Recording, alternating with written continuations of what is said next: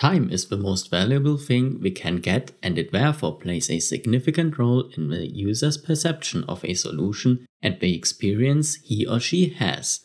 I'm your host Chris, and this is the UX Globals podcast.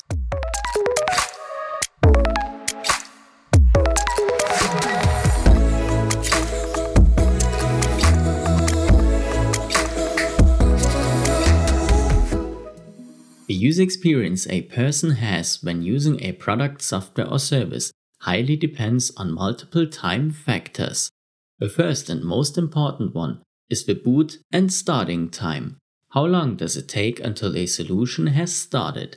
It can apply to a product like a smartphone, computer, drone, room lamp, or a software for editing pictures, playing music, messaging others, or anything else that was not in this sample list. The moment users have to wait for more than one second, you might lose them before even getting them. And one second is already quite optimistic. No one likes losing time, so why should anyone use our solution if it feels like it slows down the process?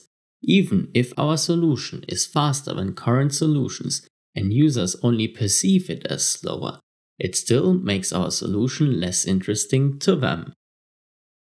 Therefore, the starting time of a software product or service needs to be as fast as somehow possible. Furthermore, loading times of new data needs to be very quick too. Of course, we could use the user's internet connection from time to time as an excuse, but we have to take every step we can make to speed up our loading times. On a website, for example, we can use techniques like gzip, modern image formats, and asynchronous loading to improve our web page's performance.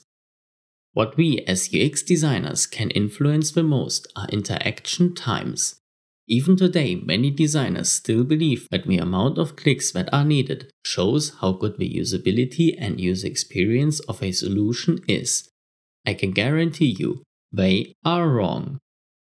Which solution would you rather use? The one where you need to do one click and it takes you 15 seconds to come to the desired result, or the one you need to click two times and it only takes you 7 seconds to get to your result. Of course, I cannot tell you which one you have to prefer, but based on my experiences from user tests, I know that time is more valuable to most users than the reduction of interaction steps.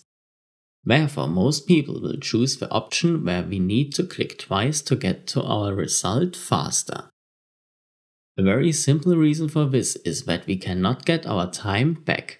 Every second we have matters, and once it is over, we have no chance of getting it back, and therefore the performance of the solution we create must be astonishing. Nothing can be more frustrating when interacting with the system and not getting a response because it has to do its calculations in the background first. Therefore, every proper innovative solution makes its users save time in some way. Join the UX Globals community on Facebook and remember to always keep pushing. Have a good one.